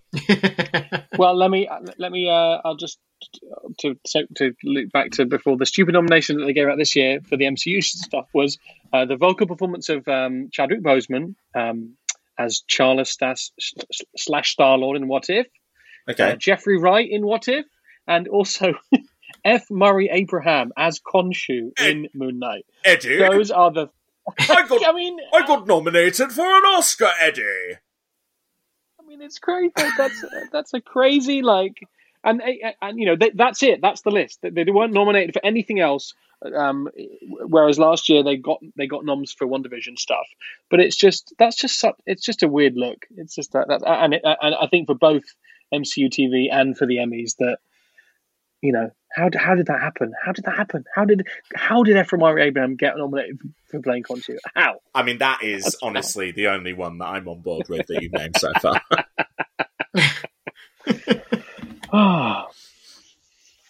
Best supporting Khonshu. Okay, um, hey, let's talk about a piece of news uh, in the uh, in the MCU that I thought was um, I'd, I'd missed this news, and I was like, oh hey, that's fun. I hope that I really hope for everyone involved that this works out well. Um, Alden Ehrenreich has been cast in the Ironheart mm. series. Um, so Alden Ehrenreich, who was one of these kind of like young and upcoming actors that I was like on board for early because um, I, I actually really liked him in the YA movie Beautiful Creatures. Um, and mm. then he, because uh, he had that and he had um, a small role in Stoker, I think, in the same year. Um, and I remember being like, oh, I like this guy. And I remember hearing him in interviews. And then he has like that, you know, scene, what movie stealing performance in Hail Caesar. And you're like, oh, this guy did it worse. I see him. Yeah, and you're like, this guy is going to be the the the next big movie star and then gets cast in solo, and there is that big bust up in the middle of production with the all powerful Lord Miller. Once uh, the one time in their career they were proved to be fallible. Um, uh, it that he was proved to be fallible, Lord Miller, um, and out, ousted from the project, and then this, you know, that this story that comes out saying that Ehrenreich was a disaster on set and that he needed to be, um, he needed to be like, um, uh, he needed to have a, a, an acting coach on on, coach, on, right? set and vocal, coach, and, and that it just didn't work. Yeah. And like, uh, you know, I've seen Solo. I don't really have much affection for it, but even like, uh, uh it, and, and, and I do think he kind of gets lost in that movie. Um, but even like more recently, when Kathleen Kennedy was coming out and saying like, "Well, we learned our lesson from Solo, and what we learned is, you know, we shouldn't be trying to recreate these iconic characters with younger actors." And I'm like, you're putting out fucking Obi Wan Kenobi with Ewan McGregor on Disney Plus right now. You figure, like, and he was in three piece of shit movies, so like, what, what, like, cut Alden Ehrenreich some fucking slack. Anyway, he's going to be in Ironheart um, with Dominique Thorne as Riri Williams, and I guess um, Dominique Thorne was in. Um, uh, she she was in Judas and the Black Messiah last year, and um, she's gonna, I think she's gonna uh, debut in Black Panda Wakanda Forever before she has this series. Um, Black Panda. Black Panda, yeah. Um, that's the animated spin off. And and yeah, I'd like um I, I wonder whether actually because isn't Riri Williams supposed to be quite young in the comics? And I get the impression that she's maybe more of like a young adult in the MCU than sh- than she was in the comics. Or, or am I just misreading that because I haven't actually read Ironheart comics? I think she's like thirteen in the comics. That was what I, that was what, that was what I thought. Yeah, when she's introduced. Yeah, but ha- but and Dominic Dominique Thorne is is what is like late, late teens as as an as an actress. Maybe. Let's find out. She is. She's 25. Yeah, I was going to say, uh, yeah, she plays well, older than late teens. she plays a lot older than that in uh yeah a lot older than late teens in um in Judas the Black Messiah. Um so yeah, presumably that is a slightly different take on that character and I don't know, maybe then uh, Ehrenreich is 32, maybe it would make sense that he is a love interest or a villain, I don't know. Um I, I was going to go with villain, but I don't think they've announced who he's going to be. Right? No, um, but yeah, I, I guess I'm just uh, I am I, I am encouraged that his career is is having an upswing because basically he he wasn't in much before Solo. Um, he was in Rules That Apply two years before, but that movie was kind of like super hyped and then kind of doesn't exist and uh, and then apparently since Solo, the only thing that's been released was uh, a TV series called Brave New World that he was in. Uh, but he is one of the 72 white men starring in Oppenheimer. Um, so, wait, wait, who's he playing in that? um, the bomb. He's the bomb. I think he oh, God, Joe, you absolute bastard. I mean, uh, Oh, we're friends. Listeners, we're friends. We aren't Joe are friends. We know each other. We say the same jokes for the same setups. It's fun. It's fun. It's part of the show. um, uh, that that is unfair to the cast of Oppenheimer. There are a few white women in it as well. Um, the cast the cast to that is insane. If you like, if you if you go onto Yeah. the and it's it's it's not so much that they're all white men. It's just that there's so many of them and they're all names. Like okay, so Yeah, Jack yeah. Quaid, Matthew Modine, Cillian Murphy's the lead, obviously. Uh, Matt Damon, Robert Downey Jr., Kenneth Branagh, uh, Rami Malek, Gary, Gary Oldman, uh, Josh Hartnett, Alden Ehrenreich, Gustaf Skarsgård, one of the Skarsgårds, Dane DeHaan, Michael Angarano, uh, Josh Peck, Alex There's Wolff, another Tony Wow, okay. Tony Goldwyn, Casey Affleck, Jason Clarke, Tony James Goldwyn. D'Arcy, Wow. David Krumholtz, James Christ. Remar, David Dastmalchian. Like, uh, this is crazy. I'm not even Benny, Benny Safdie. Uh, like, he just goes oh, on and on and on. It's a bit like I, I reckon Oppenheimer will like go into a newsagent to buy like a copy of the Financial Times, and then you know the newsagent will be played by Benny Safdie, and Yes. it would be like a, a three word performance. no, it's like no. If there's a, if you see a human face in this film, they will be played by someone with a large media profile. Full stop. casting casting director, go. And then go even the- that. That's like- what you do. Go. the female leads in the movie are Emily Blunt and Florence Pugh as well. So like Huge. crazy. Um, uh, so yeah, uh, good for Alden Ehrenreich and um, Ironheart. Is that something you would have made as a TV show rather than a movie? Um, good question. I think if I if if I was Kevin Feige, I would have been making it as a sort of Hunger Games style young adult focused movie. Oh, interesting. Okay, should we uh, should we finish off? So we, I think we are going to record a, a bit, of a, bit of an extra episode this month, listeners, because um, Hmm. we were we were aware that we needed to get this episode out eh, because it had been a while. We need to do a July episode. Um, we we are fast approaching Comic Con, and uh, we are expecting that there will be some big stuff coming out of Comic Con, especially given that last year it kind of didn't happen. Uh, like, was was it virtual last year? It was virtual last Good year, right? question. I think so. And, and you Certainly, know, it wasn't a huge deal if it did. and just increasingly in the last few years, it's felt like uh, a lot of the a lot of the studios have been more comfortable doing like the DC fan zone or or you know announcing something on a Disney investor call or on uh, you know Even like Star Wars has its own day and its own festival now, doesn't it? Where like it's it's touring around announcing all of its stuff. But I I do get the sense that there might be some big Marvel announcements at Comic Con because uh, because I think a what we were talking about earlier in the episode that uh, it feels like Kevin Feige needs like needs to come out and be like, here is We're your doing sense. Secret Wars next year. Here is your Mm. here is your sense of direction, and and also like come out and drop either a piece of casting or a director announcement that really gets people to go like, oh right, okay, like so even if even if you've not got an Avengers movie coming, that's the big one. So the the two uh, the, the things that I would be on the lookout for. One is is actually Reese, the one that you've posted the the um, article about um, on our scripts, which is Kevin Feige saying that. Well, I'll, I'll read the quote. As we're nearing the end of Phase 4, I think people will start to see where this next saga is going. I think there have been many clues already that are at least apparent to me of where this whole saga is going, but we'll be a little more direct about that in the coming months to set a plan, so audiences who want to see the better picture can see a tiny, tiny bit more of the roadmap.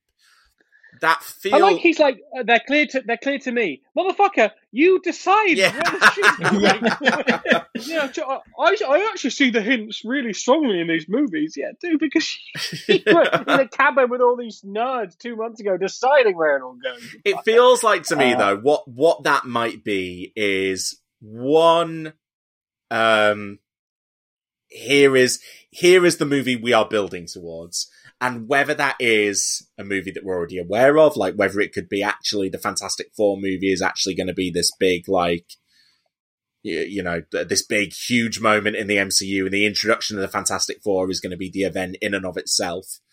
Or whether it's something new like saying you know we're, we are doing this we're doing adaptation of this comics event or um yeah that that kind of thing.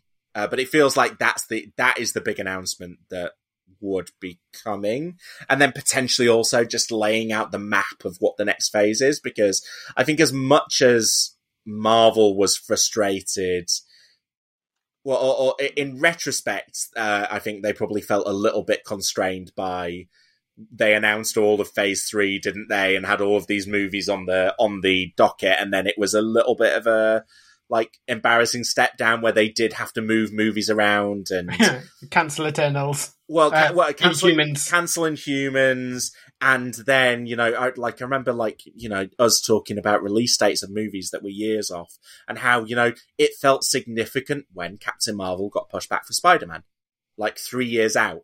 Um, Yeah. and probably that's the kind of stuff that Kevin Feige would probably prefer to be happening behind closed doors. and But- uh, also having having a, film a film titled Thor Ragnarok definitely coming out, and then the film that actually came out yes, yeah, yeah, yeah. so tangentially related to any of that concept. Which really should have been like- called like Thor: Planet Hulk. Yeah, right. Yeah, and uh, but so with all of that being said, I think there is, I think there was something to, and I think you know fans love, you know, especially love being able to like play mini movie executive like we do on on this podcast.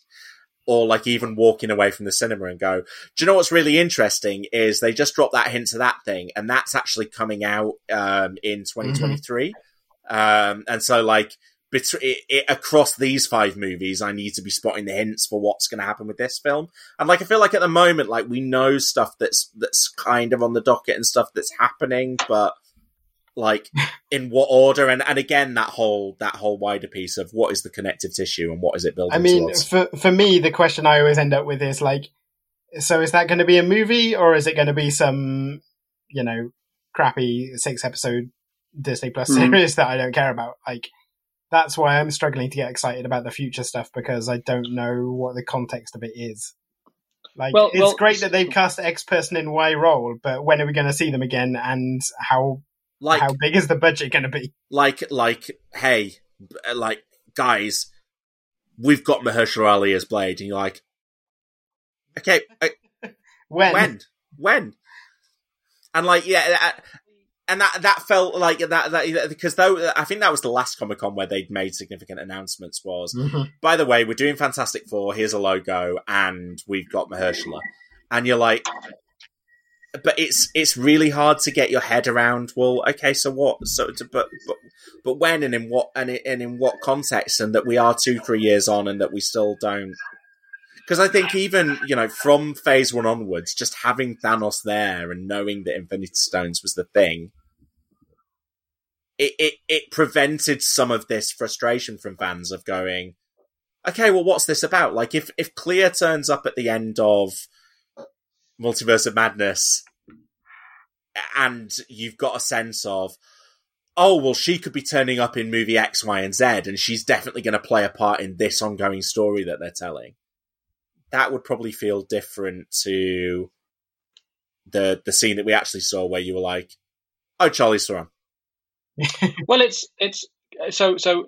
The thing we're talking about is it, it happened in October 2014, which was it wasn't SDCC, it wasn't the Disney Expo, but it was like uh, Feige did like a separate event at the El Capitan Theatre in LA. I've, I've just googled it, so that's what I'm not just going from memory. But that that was the moment where he announced, and I'll give you the you know so this is 2014, right?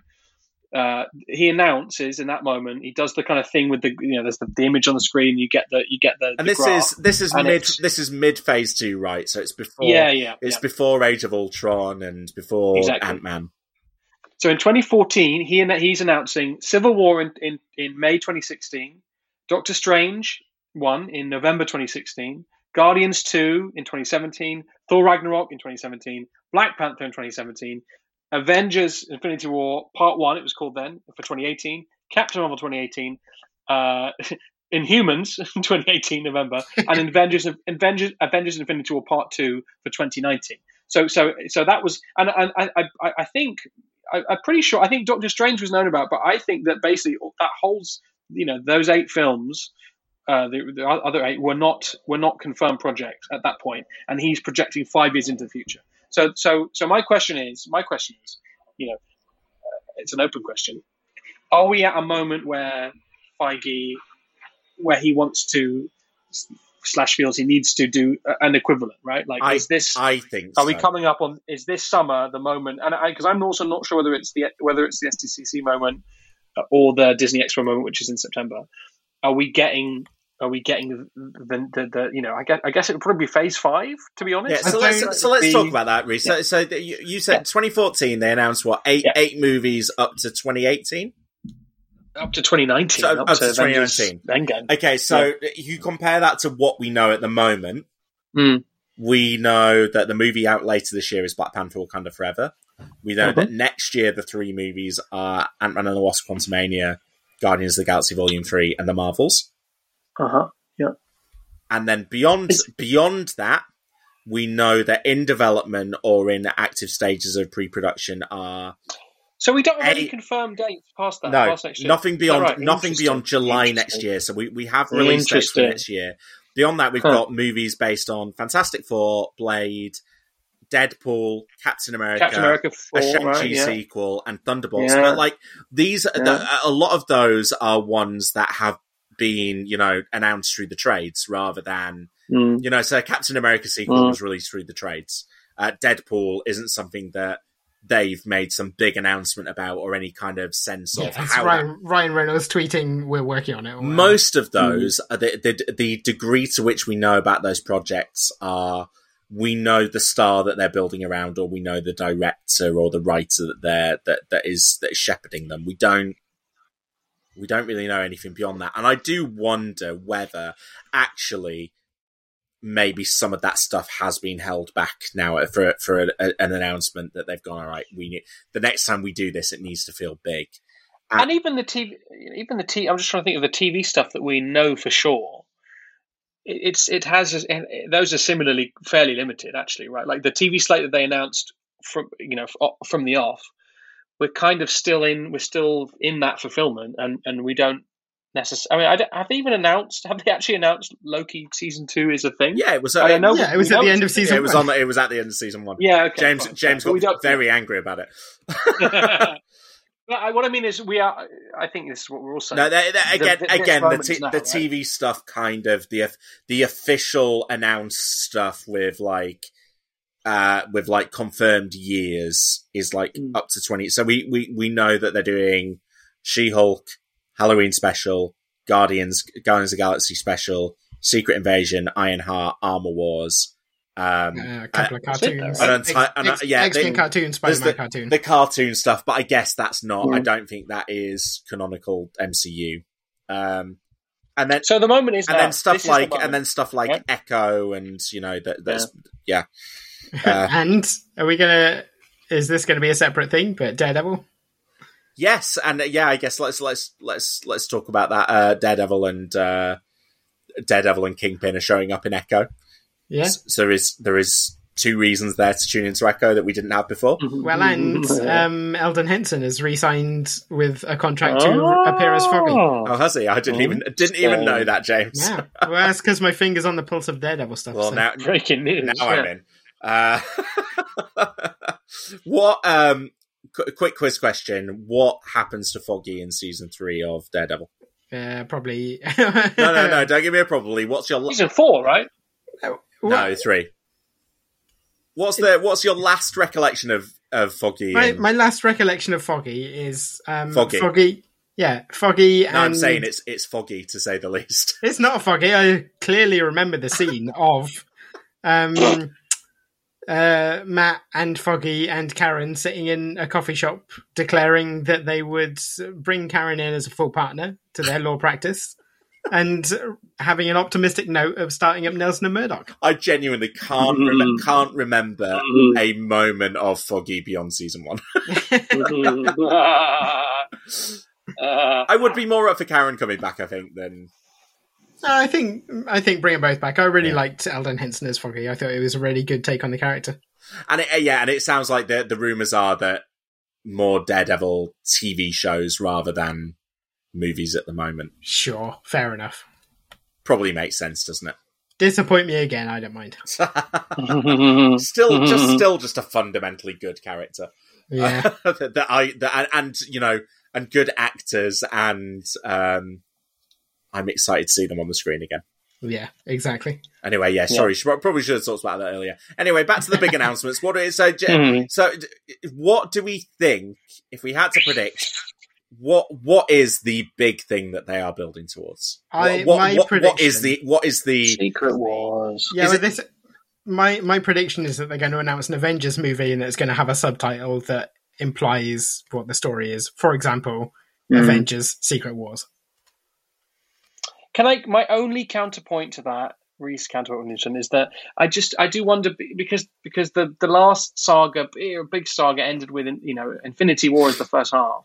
I just wonder whether they'll use that word again. That's my uh, that's my only thought. So you know the story might be the same, but will they find a different? Will they will they pick a different word? Will, will it be Avengers Contest of Champions maybe or so, just something else? Wait, something else, 'cause uh, no, you've, you've, plagiar- right? you've plagiarized that from me. yes, that's correct. Just they'll do that. It'll be the probably the Hick. I think it'll be the Hickman Secret Wars actual story, and with uh, Doctor Doom with it all, and, and Reed Richards, etc. Yeah, But I just don't know that they'll call it I that. I, I- I, I- what do you feel like Secret Wars could be something that they say like like look we're setting in motion, but it's not something I would expect to see as like the next major. yeah, I, I can imagine like almost like Secret Wars is right at this moment, like showing Thanos at the end of Avengers. That yeah. You're at you're at the end of your first phase in the in the second saga, and Secret Wars could be the thing that you're building towards. But I don't think it's the thing that you drop in now. I think it's I- I think it's the thing that you build towards five to ten years from now. And the reason, in the meantime that there are a lot of big things that can happen before you get there, like the Fantastic Four and like mutants and and Avengers esque movies that aren't Avengers movies. So Young Avengers, Thunderbolts, Mhm. uh, all all of that kind of stuff. the the main reason I think they're not going to do Secret War so quickly is because it it gives them a really good opportunity to do a bit of a universe reboot. So it's sort of it's a good Hmm. Leave card. it until the it's last a good minute. card to hold on to until Yeah. late in the day because you can you can say you know the Marvel universe will be completely different. You can do the Hickman Avengers story where you know all the universes collapse into a new one, and you can bring back uh, someone as Iron Man or someone as Captain America. You know, you can do a refresh, which, you know, 20, 30 years on is going to feel fair enough. But, um, yeah, I think, I think definitely an Avengers movie, maybe an X-Men announcement, but, um, probably not outright Secret Wars at this point. I, I could But do we I could see because that's that's what I think. Like I think the short term things that you build towards are here is here is how we are going to start doing it X Men and mutants in the MCU because now they've actually dropped the word. It feels like something that you do soon. And then I think the Fantastic Four announcement is going to be the director, and I think it's going to be.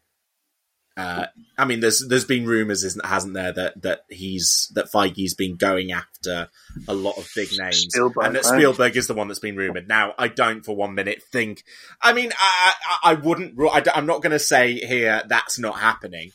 Uh, But you could see Zemeckis doing a fantastic. no, but I, I, I think even I think I don't think Zemeckis would be the would be the draw right now. Um, it could uh, maybe it could be John Carpenter. I think rule. maybe it's Fucking- maybe it's someone coming back, or maybe it's someone who has, you know, helmed like a, like a massive project outs, outside of outside of the MCU. You know, within the last, you know, like a blockbuster director, like. I don't know, not Michael Bay. but someone like Abrams. Michael Bay. Yeah, like a JJ Abrams. Yeah, Yeah, perfect. Yeah, yeah. yeah. Um, or let's God let's let's let's Dreamcast it. We finally let Jim Jim Cameron do his um his superhero movie because like Cameron would make a lot more sense to me weirdly than Mm. Yeah, yeah, than Spielberg because he's yeah. wanted to play in that kind of yeah, and he's before. and he's Mr. Franchise, but also he's so booked up with Avatar for the rest of his life. Well- he's missed it, but he's missed a Disney, and he also uh, hasn't he said this week or the other week he, he might not direct four and five. yeah, he's Yeah. in, intimated that beyond Mm. the next one he might not do it. So yeah, I, I think I, I think. Fantastic Four director, a Mm. long term aim, and then solid, solidifying some of the stuff that we, you know, are kind of speculating about coming already by like putting putting a line in the sand and maybe yeah maybe it's Young Avengers versus Thunderbolts, or it's you know some something like that. And I could, I really, I, I think that a versus movie would make a lot of sense again, given given the way that they are putting together teams. Um, You could see them announce an X Men film and a Young Avengers film and a film called Avengers versus X Men. I, I, I can see that. I can see that's that's a pretty simple. Nah, too, You know, too early sort of- again. Too early. Okay, okay, okay. X Men versus Street Fighter. Let's have that. Done. Let's do it. Okay, so I think I, Isn't- I think that's I think that's all of our I think that's all of our news, and and yeah, hopefully when we do reconvene to talk about um to talk about Comic Con, we've got we've got some of that firm stuff to talk about because I mean it's for for me like I, I don't I don't need all of that stuff, but I do I, like I, I don't need all of those things to enjoy a good MCU movie. But I think when the MCU movies are uh, kind of more middling in quality. Um, You need to feel like you're watching them for a reason beyond. yeah, yeah, yeah. Like, like, Mm. why, why, am, Yeah. why, why Yeah. am I tuning into all of this stuff that feels like it's all? tepid.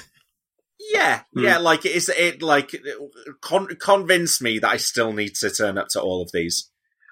or, or I guess like filler only works if if you know what you're, you're what you're filling in. Yeah. Right? Like like you know filler doesn't work if it's filler for a goal that you don't you don't you're just not clear on or you, and you're not invested in.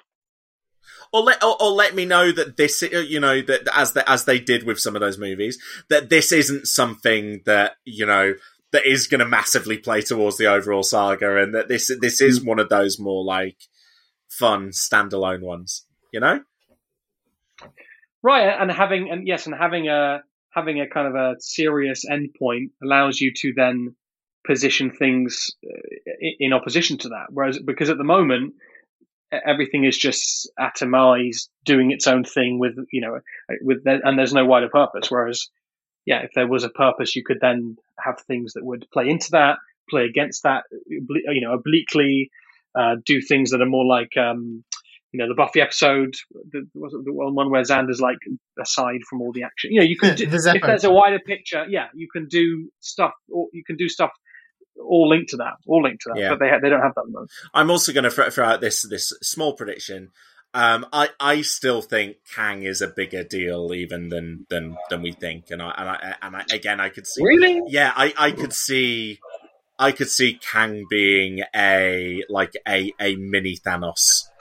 Um, on the uh, like, or, or part or part of the journey towards Secret Wars, like Doctor Strange, you're fucking with the multiverse. Um, uh, you've you've uh, the Avengers already fucked around with time, and um, and yeah, him being one of the kind of one of the architects towards getting there. Hey, maybe maybe as well. I throw this out there. Maybe we get a Doctor Doom announcement, ca- casting announcement, Yeah, I because think I, so. I, I- could see us. I could see us hearing who Doom is before we hear who the who the whole family are. Can I can I just my prediction is that for SDCC the only big bit of red meat we get is we do get Fantastic Four cast, including Doom and director, and then it's Disney it's Disney Expo in September that we get That the lays full out the yeah. Phase Five thing. That's there we go. That's my that's my take. James. I, I already did mine. Yeah, indeed. and, and, Indeed. and Reese, what was it? Um, yeah, I, it was wonderful. It was so, it was really it was excellent. And I Okay, totally I think. I think we're concur. done this week. Uh, uh, James James predicted that he was playing the bomb. Um, okay, so that that is it for uh, our July edition of uh, Main Feed Cinematic Universe. As I say, we'll be back with some San Diego Comic Con reaction, which hopefully as well we'll have some some non MCU stuff coming out of it as well. Um, and then yeah, head over to the Patreon feed. You can catch up with all of our Ms. Marvel episodes. Uh, Thor: Love and Thunder will be dropping later this week when we Oh, also, drag also- ourselves to a cinema. And also, oh yeah. Yeah. oh yeah, this is a good one. I'm doing a series of blog posts reading through Sensational She-Hulk, which is exclusive to Patreon. and James, if our lis- listeners want to read along, is that on uh, is that on Marvel Unlimited? Is it on most, Comic most of it, most of it is on Marvel Unlimited and Comixology, but there are some, there are big chunks of the run which are quite hard to find, and that's part of the reason I'm doing this is because it's difficult otherwise to see what was actually going on in that series because there are they collected all the Byrne stuff and some of the other stuff, but also lots of it just isn't available yet. I've got the physical issues for every every comic in that series. At great personal expense, I'll have you know. Uh, your comics are your tomb, James. okay, listeners, uh, ch- check all that out on the Patreon feed. Thanks for listening, and uh, we'll see you again soon. Goodbye. Goodbye.